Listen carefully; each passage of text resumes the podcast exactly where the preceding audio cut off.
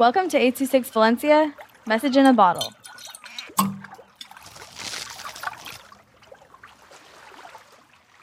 Language Barrier by Yaohong with 826 Valencia. Do you know how immigrating to a country was like?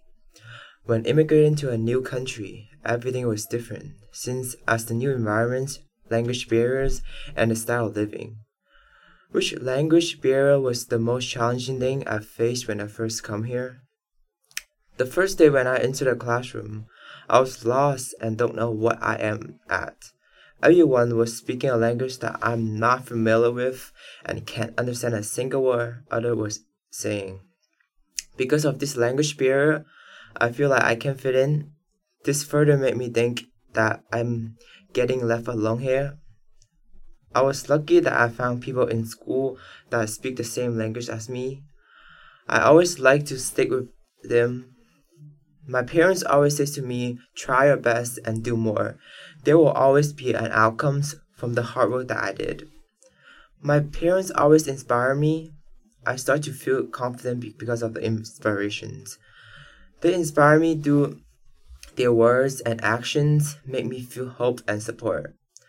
I started to try my best and do what I can do to learn this language and do everything I can do to fit in that.